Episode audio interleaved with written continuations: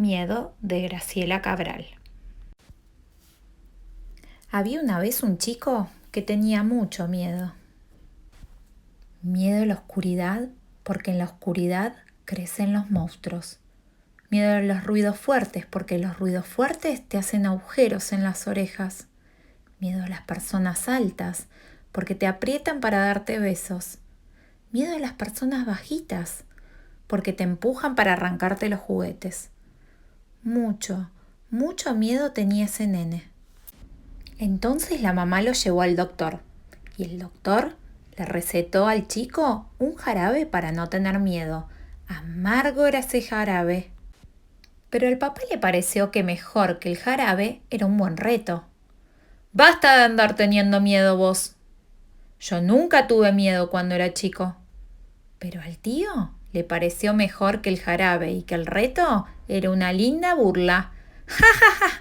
La nena tiene miedo, la nena tiene miedo. El chico seguía teniendo miedo. Miedo a la oscuridad, a los ruidos fuertes, a las personas bajas, a las personas altas y también a los jarabes amargos, a los retos y a las burlas. Mucho, mucho miedo tenía ese chico.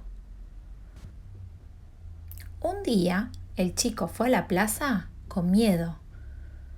Con miedo fue para darle el gusto a su mamá. Lleno de personas bajitas estaba la plaza y de personas altas. El chico se sentó en un banco, al lado de su mamá.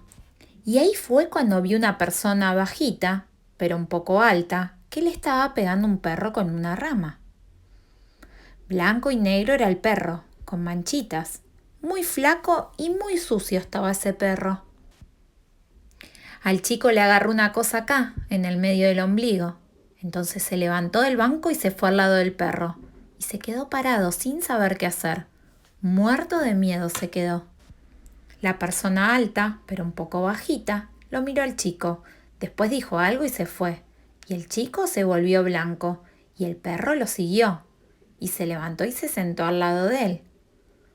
No es de nadie, dijo el chico. ¿Lo llevamos? No, dijo la mamá. Sí, dijo el chico. Lo llevamos.